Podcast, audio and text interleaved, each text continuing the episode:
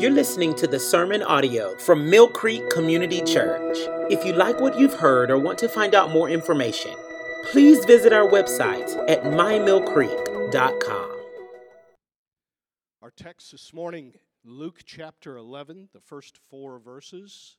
It's on page 599 in the chairback Bible in front of you. If you don't have a Bible, please feel free to take one of those home with you as our gift to you this morning. Luke chapter 11. Now, Jesus was praying in a certain place, and when he finished, one of his disciples said to him, Lord, teach us to pray as John taught his disciples. And he said to them, When you pray, say, Father, hallowed be your name, your kingdom come. Give us each day our daily bread and forgive us our sins, for we ourselves forgive everyone who is indebted to us. And lead us not into temptation. This is the word of the Lord. Let's pray together. Holy Father, we come to you now. We ask that as we apply ourselves to listening to the preaching of your word, that you will be glorified, that we will make much of your kingdom through obeying and understanding your word. I pray that you will bless Jeremy as he uh, as he preaches the word, as you reward the effort he's put into the text. Holy Spirit, would you take now the word and impress it on our hearts? Would, be, would we be ready to receive, quick to obey? In Jesus' name. Amen.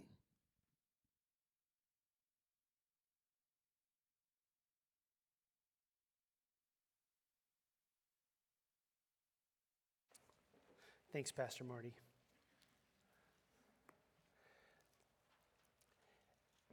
Tell me about your prayer life,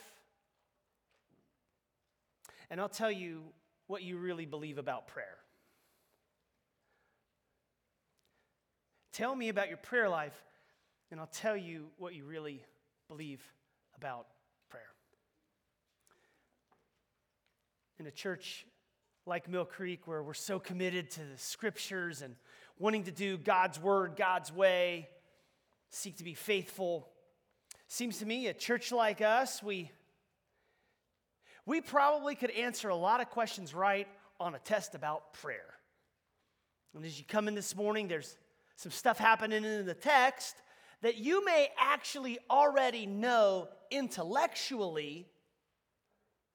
So you've got some of this stuff buttoned up. We, we know what prayer is, we know how to pray, we've read books on prayer. A few of us even here know how to spell it. And we got this prayer thing. But I think too often prayer becomes an aspirational value, something that we will talk about. But then when the rubber hits the road, what we really believe about prayer is different than what we say about prayer. Mm, that's why I'm starting with this idea that if you'd actually show me your prayer life, I could tell you what you really believe. Because I think there's a disconnect for too many of us between what we say we believe and then actually how we pray. I think the enemy, one of his ways he tries to deceive us is he would do anything he can to get us to stop praying. And some of us in here, one of the ways he does this is we, we have a tendency to just say, Man, I'm too busy. I'm just too busy. Man, I wake up, I'm, I got my phone, I'm miles down the road with my day before I even stop to think, maybe I should have prayed at some point. And then you whisper up a little something. Maybe you're on a drive and you can't find a podcast you like, so, well, I suppose maybe I'll pray real quick. We say we're too busy. We're too, more likely, bored. That's the reason we're not praying. So he gets us to stop praying with some of that issue. For, for others of us, we actually are praying. We're praying. We even have a list of things we're praying for.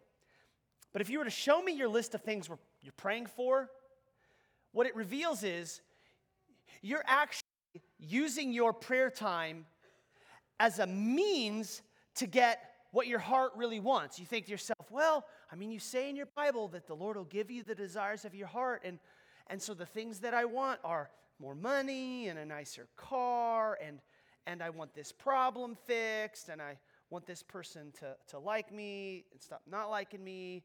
And, and, and prayer turns into a means that you're actually asking the Lord, would you give me my idols? And so the enemy, if he doesn't get us with being too busy or too bored, he gets us with using prayer for idolatry or, maybe those two actually don't get it. Maybe, maybe the way the enemy gets you is this way. Is you think to yourself, yeah, yeah, yeah, I could answer the questions on prayer, Pastor. I sort of get how this thing works. But there was a time when I actually prayed about something and I was serious about praying. Like I really prayed. And, and the answer I was asking the Father for did not happen. And the way the enemy has tricked you, the way that he's deceived you is in your heart, even though you could answer all the right questions about prayer, actually, your issue is you're not sure that God's good. You're not sure the Father's actually working for good on your behalf because that time you really needed him to come through for you, it feels to you like he did not. And so you just figure, well, he's going to do whatever he wants anyway. So what's the point of praying? I think one of the enemy's great tricks He'll let us believe all this stuff on paper about prayer, but when the rubber hits the road, he doesn't want us praying. And this morning in our text, our author Luke, he is pointing us toward Christ's heart for prayer. And, and, and as I was working for this sermon this morning, my prayer was that God would grab a hold of us and that there would no longer be a difference between what we say we believe about prayer and how we actually pray. And that the Spirit might light our hearts on fire and we could be the kind of people who actually are going before the Lord on our knees, praying Christ's prayer for His glory. This morning, we're going to see in our text that there's three main movements. And so, this sermon, we're going to have three main movements. And what I want to show you, church, if you'll lean in with me, is what's really necessary in prayer, that's where Luke starts. Then he's going to show us how to pray, and he'll finish with what we're supposed to believe when we pray. Those are the three movements. What's really necessary in prayer, how, what we're supposed to believe. So we'll walk through those three movements, those three parts of the scriptures. We'll finish with application. My hope that we can actually put some real rubber to the road for you. If you have your Bibles, and I hope you do, please open to Luke 10 38. Let's walk through this text. The first question that Luke answers for us is what's really necessary in prayer? Look with me at 10 38, where we meet these two people named Mary and Martha. Mary and Martha. Mary and Martha. If you've ever been a female in a women's Bible study, chances are you've spent a lot of time talking about Mary and Martha. Lord knows the rest of us guys are sort of like, Mary and Martha, yeah, I'm vaguely familiar with them, whereas you women have just done months, years studying Mary and Martha. Are you Mary or are you Martha? And I don't know why every Bible study that ladies do seems to have these two come up, but it's always there. And are you type A personality or are you type B personality? But what I find interesting is, as much as the ladies have a gravitational force towards writing Bible studies on this deal, turns out Book of Luke's written to a man.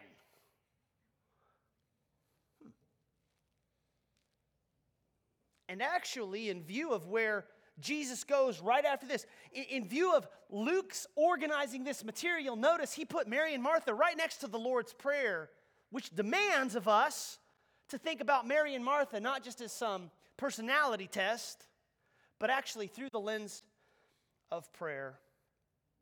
Look at there, verse 38. Jesus and his followers enter a village. Jesus is welcomed into Mary and Martha's home. Verse 39 Mary is sitting at the Lord's feet, listening to his teaching.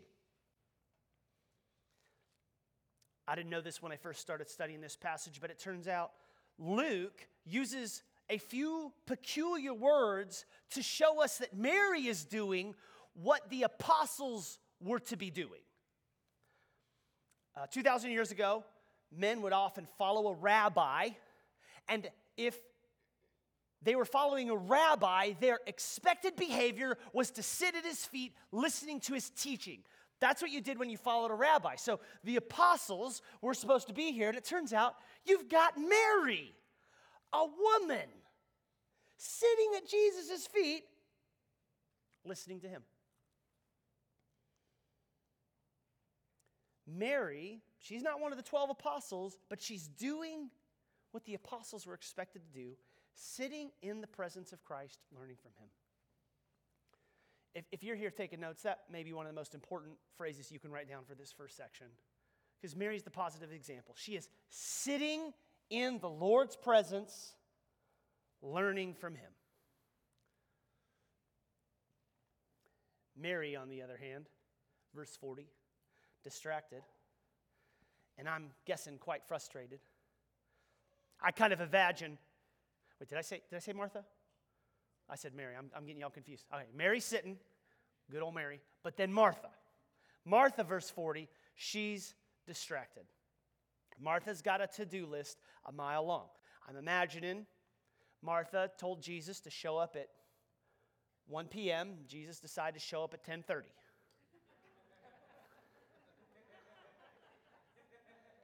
but since he's like the savior of the world and everything, what are you going to say? So he shows up and she's like, What is he thinking he do? I got the dishes in the sink, I got the bread. And then where's Mary? Mary's sitting in the living room. So I'm imagining Martha takes the dishes, she's throwing them in the sink, slamming the cupboards, imagining maybe if I make enough of a ruckus, Mary will get off her rear and get in here and help me. I don't know if any of you dads have ever done that trick guess, I guess nobody knows that I want help with the dishes, so I'll just throw them in the sink a little louder. well, well, you can imagine Martha's frustrated, and, and so finally she just has enough, so she just goes up to Jesus. She goes to the living room in front of Mary. It's sort of like she's not even pretending Mary's there to say, Okay, Jesus, I don't know if you noticed a few things, but I'm trying to like get stuff together for you. Would you please tell my sister to get in the kitchen and help me? Jesus' answer 41. Martha, Martha, you are anxious and troubled about many things, but one thing is necessary. Mary's chosen the good portion, which will not be taken from her. Commentators note that Jesus, in saying her name twice, he is being gentle to Martha. He's not shaming her, he's not bonking her on the head. In today's vernacular, it'd be like, be like him saying, Come here, girl. Come on. I know you're stressed, and I know you got all the things, but this is what's important. What's important is what Mary's doing sitting here learning from me. Like Jesus saying, Martha, in all your anxious distraction, frustration to serve me, you're missing me.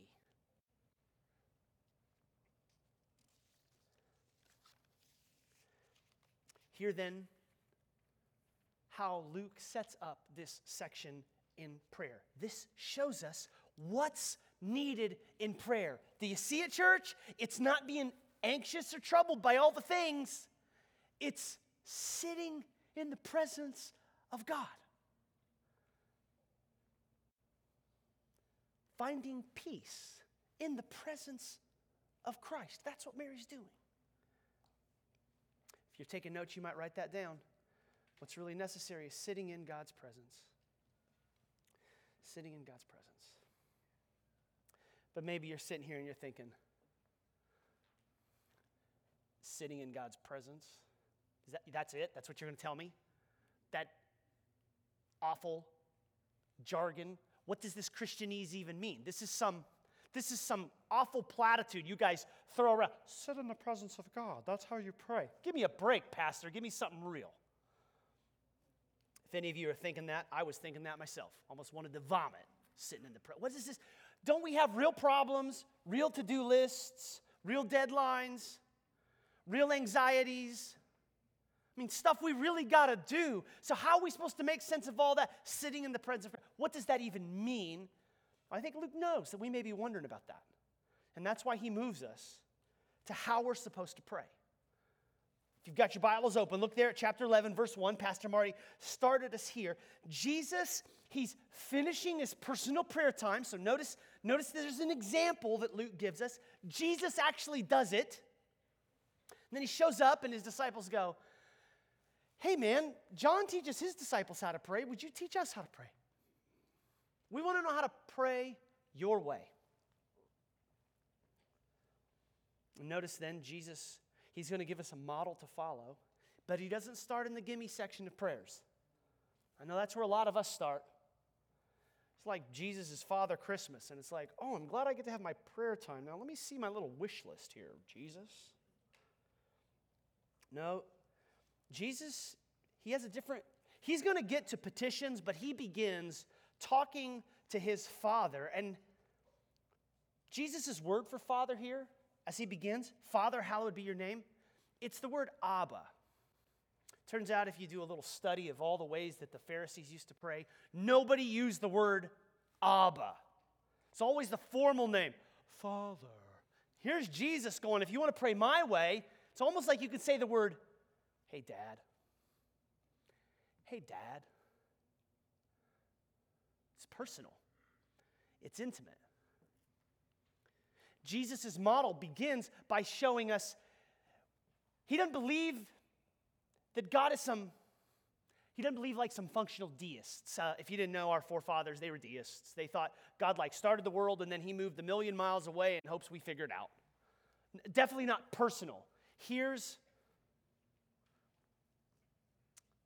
Here's Jesus. And he is showing us how to pray, and it begins with Father. Abba. Abba, hallowed be your name. Notice this isn't a request. Notice this is a truth. I want your name to be hallowed. Hallowed, that's a weird name. It means that God's would be seen as holy. God would be revered. His name would be made much of. Name in the Bible who God is, what God has done. That's what it means. Name is a, an abbreviation for who you are, what you've done. Hey, Dad, I want you to be seen as holy and incredible and beautiful and marvelous. It's what I want and your kingdom come. Meaning, who you are in heaven, how you reign rightly and rule, please bring that here. In case you haven't read the news your entire life, turns out this world isn't that great. Christ modeling for us, pray that his kingdom would come. So, the beginning of his prayer, then, saying something like this Dad, be glorified and bring your kingdom. That's how the prayer starts. Dad, be glorified, bring your kingdom. He doesn't start with petitions, but that is where he goes in the second half of his prayer. Look at verse 3 and 4. Give us our daily needs. You know, provide for us. Bread today, bread tomorrow. Forgive us as we forgive others. And lead us not into temptation. Which is not to say that God tempts you James 1:13 teaches us that God doesn't tempt us. What, what this prayer instead is asking here at the end is, hey, God, would you intervene? Would you rescue me when I'm in a position where, where I can't save myself? I need you to save me. Lead us not into temptation. Rescue me. I am so vulnerable.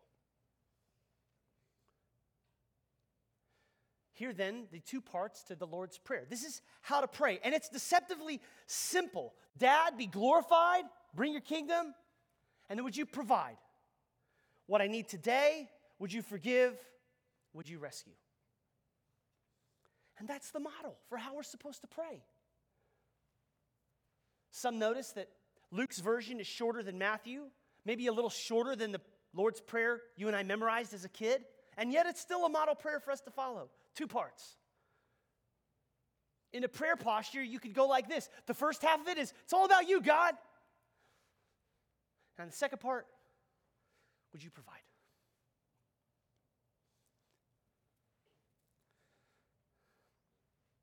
But if this is how we're supposed to sit in God's presence, this is the answer then to, I don't want to just have some corny platitude. Pastor told me today I need to sit in his presence. Now, this is how you do it.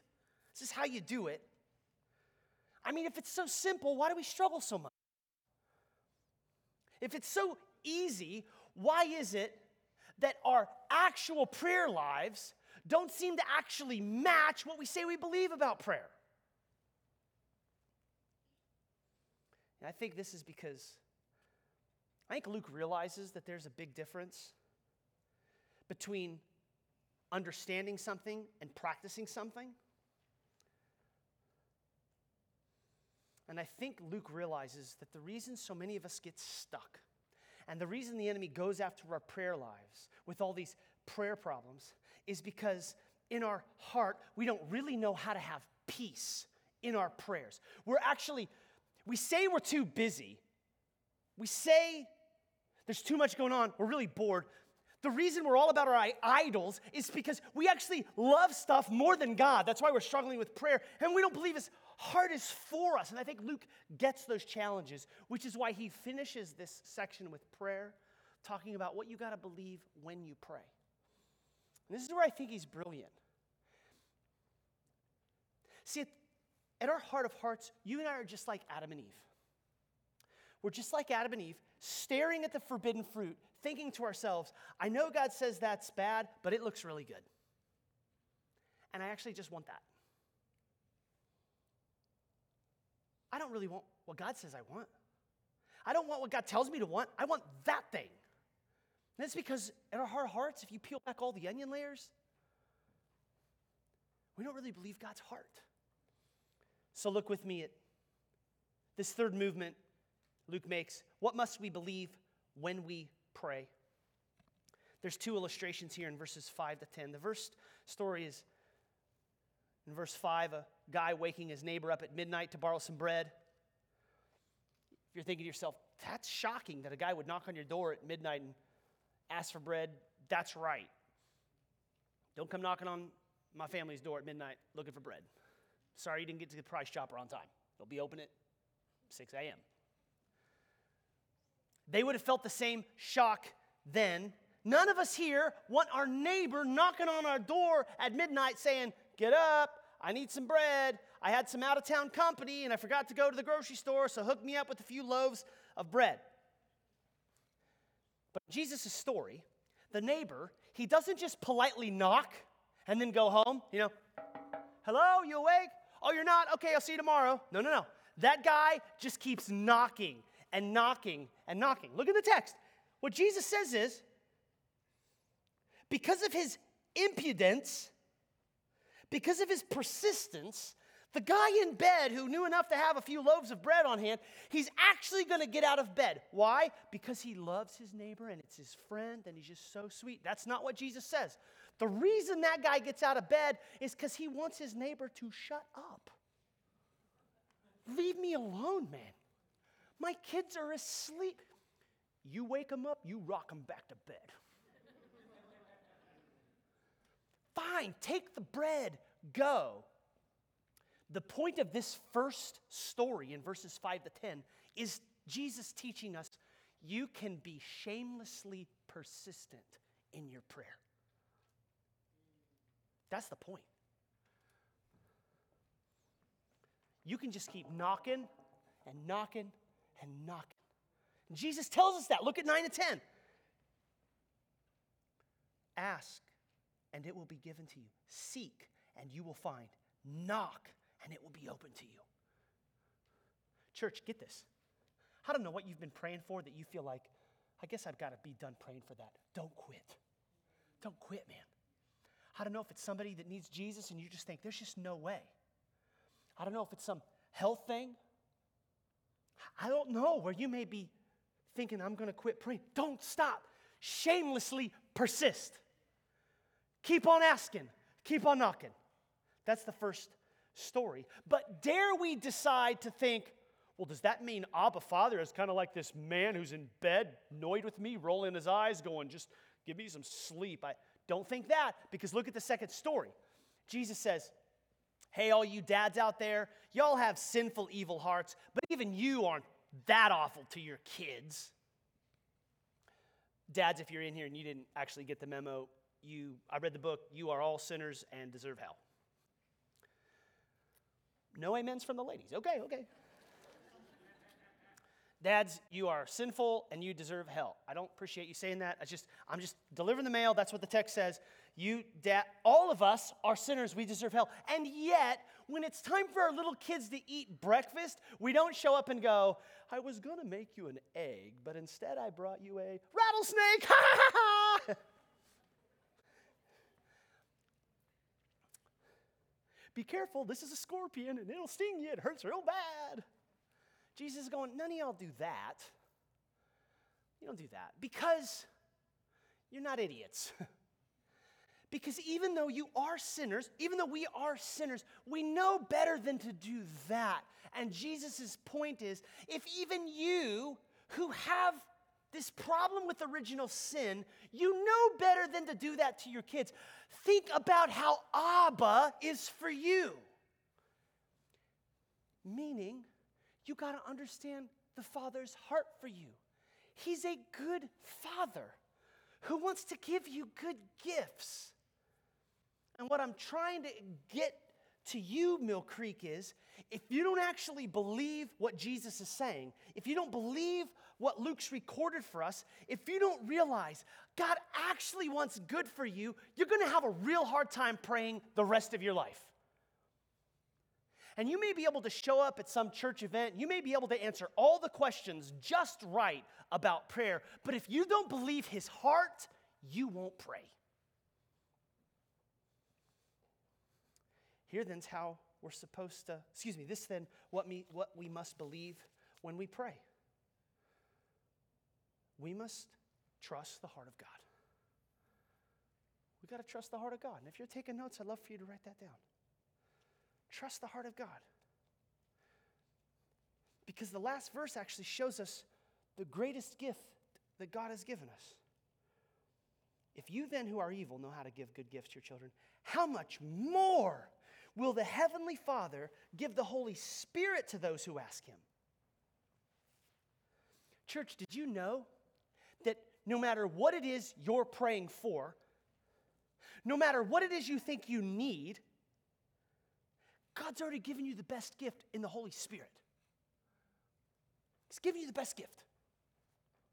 I mean, John 16, Jesus says, It's good that I'm going away so I can give you the Holy Spirit. I think the disciples are scratching their head like some of us are this morning, like, No, no, don't want the Spirit. I'll just take you, Jesus. Thank you. She's going, No, no, no. The Spirit's even better. For those who are in Christ, you have been given the gift of the Holy Spirit. And this gift of the Holy Spirit in you is the best gift any of us could imagine. But if you're tracking with me, you actually may be feeling right now what Martha was feeling earlier. Remember, Martha went to Jesus and said, Would you get her to help me with my to do list? And Jesus didn't give her the answer she was hoping for. And there may be a few of you here who go, Well, wait, I actually have a whole list of stuff I want, I want God to give me, but I didn't have the Holy Spirit on my list. And so when you tell me that God's given me the Holy Spirit, it's like, thanks, but I didn't have that on my Christmas list, so I'll just, can I like trade that for something on my list? But what Jesus is teaching us is you can trust the heart of God.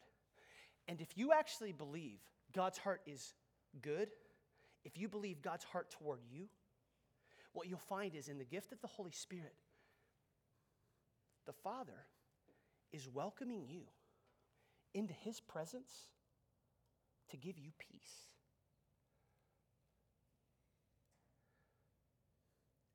And, and if you believe the Father's heart, then you'll see this gift as what it is. This is better than anything you had on your list. Like a little kid who, who asks for some jewelry and gets like a real pearl necklace and goes, No, I didn't really want this. Like, no, no, I promise this is what you want. In time, you'll see. So the Lord has given us this gift. This says, Look, if, you, if you're a Christian, you have 24 7 access to sit in the Father's presence and receive His peace. See, so many of us were so busy and distracted bored, and we think that if we just do all this other stuff, maybe we can scratch this deep itch in our souls, but we never get it itched, or we're so taken up by idolatry that we're actually functionally spending time in our prayer saying, Lord, would you please give me these false idols so I can worship them more? Or some of us are so hurt and disillusioned with the heart of God that we just don't really pray when, when the Father is saying through Christ in the book of Luke, I want to offer you peace. And you can have peace in my presence. I don't know what keeps you up at night, church. I don't know what you're wrestling with, but this is a beautiful gift. But to get it, you gotta believe God's heart is good. When we've walked through this text, then I want to finish with application. If you're taking notes, I have three questions for application. It's how we'll end our time. Here's the first question Church, will you pray? I think one of our great problems, especially in a church like Mill Creek, because we've been together long enough. Yeah, church? Like, you know me, I know you fairly well. I think we're a pretty heady church. We got some good doctrine. We're pretty proud of all the right theology we have. And again, I think we could answer a bunch of quiz questions on Mary and Martha. You probably knew the Lord's Prayer before you walked in, but the question is are you praying? Show me, show me your prayer life, and I'll tell you what you actually believe. And, and what some of you need more than anything else is, is today, get 60 seconds by yourself and just get on your knees before the Father. This is what you need to do. And you just need to get on your knees and say, Father, I want peace in your presence. And I know we say we're too busy, we're too bored. At the heart of both of those is pride. And you could do well to spend 60 seconds, just 60 seconds. I'm not calling you to pray for an hour this afternoon. 60 seconds on your knees saying, I'm sorry for pride. There's this quote from a guy who wrote a book on prayer, pastor, I really like him, named John O. This is his quote Prayerlessness is rooted in pride. And pride is more like the flu.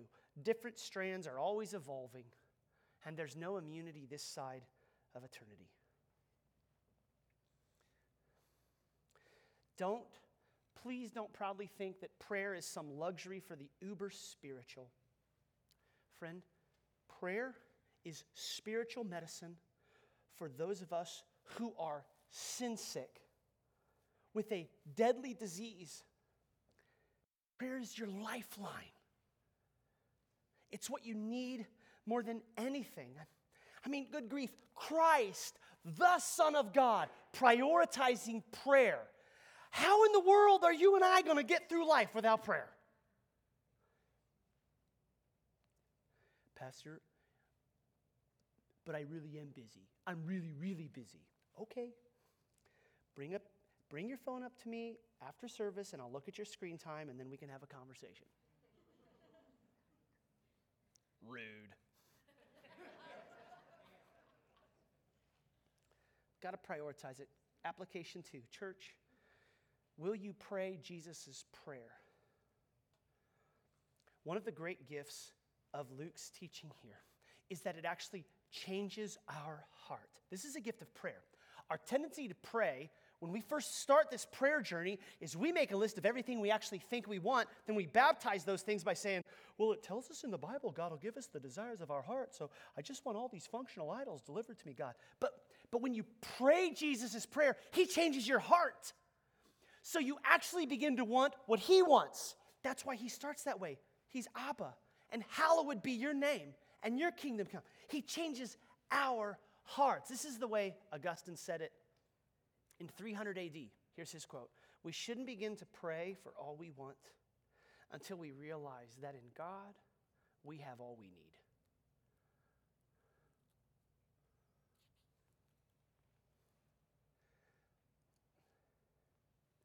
See, church, if, we, if we're on our knees and we go, Father, you've given us salvation Jesus Christ, and you've given us the Holy Spirit.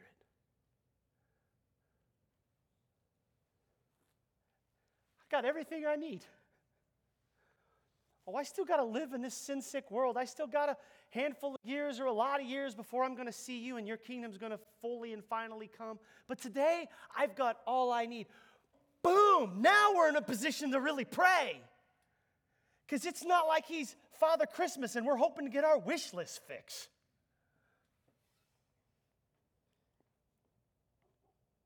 Allow the Lord's Prayer to reshape your heart so that you want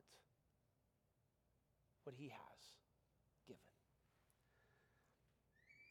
Will you pray? Will you pray Christ's prayer? Finally, church, will you trust Abba's heart? For those here struggling because, because you've been very hurt, circumstances have happened in your life that leave your heart feeling quite broken.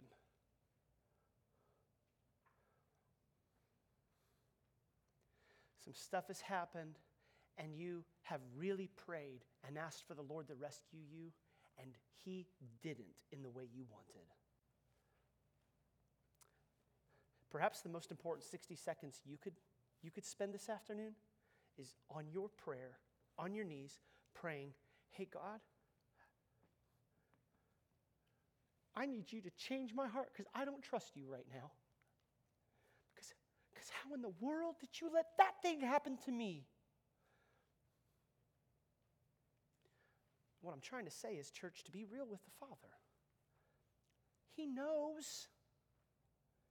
He's not up in heaven going, Oh, that was hard for you? Oh, oh, I didn't, I forgot. That would, okay, yeah, now that you mention it, that would have been. That's not the way He is. He knows what's going on in your heart, and you can bring the real you, the real pain, the real disappointment, the real grief. I mean, you can bring that to the Father. Martha, for all her issues in our text, here's what she got right. She knew I can go to Jesus and I can tell him what's up.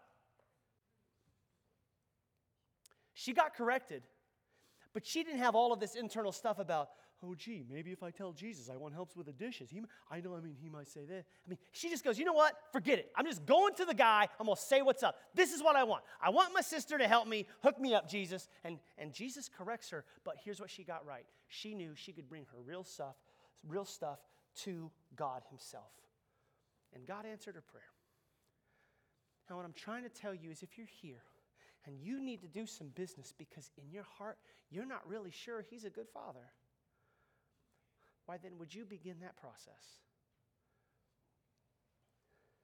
Some of you here, you actually have daddy issues. You've got father issues. You, you, when the cards of life got handed out, you got a bum card when it came to your real dad. And that has had incredible influence on the way that you think of God. And whatever those things are that are going on, what I'm inviting you to do is do business with that.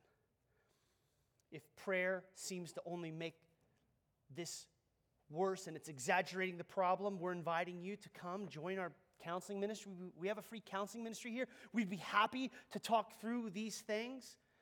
Friends, we've got to process our story. Our story doesn't just disappear. You've been through some hard stuff, it's not just going to magically evaporate. The Lord would want you to do business with that. We'd like to help you. If you're hurting, we'd like to walk with you through it. But the question for you is will you trust the Father's heart? Shamelessly praying, continuing to knock, asking Him, give me a heart that believes you. See, for those who are hurting, here's the gospel connection that can be so powerful. If you've been through something that's been so difficult, what you can trust is God is not ignorant of it, and He's actually going to work it for good. And the reason you can have confidence in that is because the Son of God went to the cross. And if the Son of God can endure the worst pain, the worst affliction, the worst punishment of all time, if God can take that terrible tragedy and He can actually take that and He can bend it for our eternal good, then you can have confidence that whatever disappointment, tragedy, and issue you've been through, God can do good out of it. It's a promise from His Word. He can take any pain and tragedy, He can make it good for you. And we know that because of the gospel. And though you may not know how all of that works, I'm trying to convince you to get on your knees and pray and ask God to begin to change your heart. For what you need most is to sit in God's presence and find peace in prayer. Please, friend, don't walk out of here with an aspirational value of prayer. Don't walk out of here thinking, yeah, I should pray, but whether it's because of pride or idolatry or unbelief, you don't really do it. Find peace in Christ. Pray Christ's way, trusting the Father's heart. God, thanks for the chance to walk through this word. And I do pray in whatever particular ways Mill Creek needs you to meet them. I pray you'd give peace. Would you convict of sin?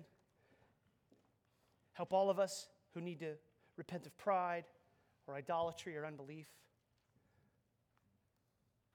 I pray you'd motivate us to pray. In Christ's name, amen.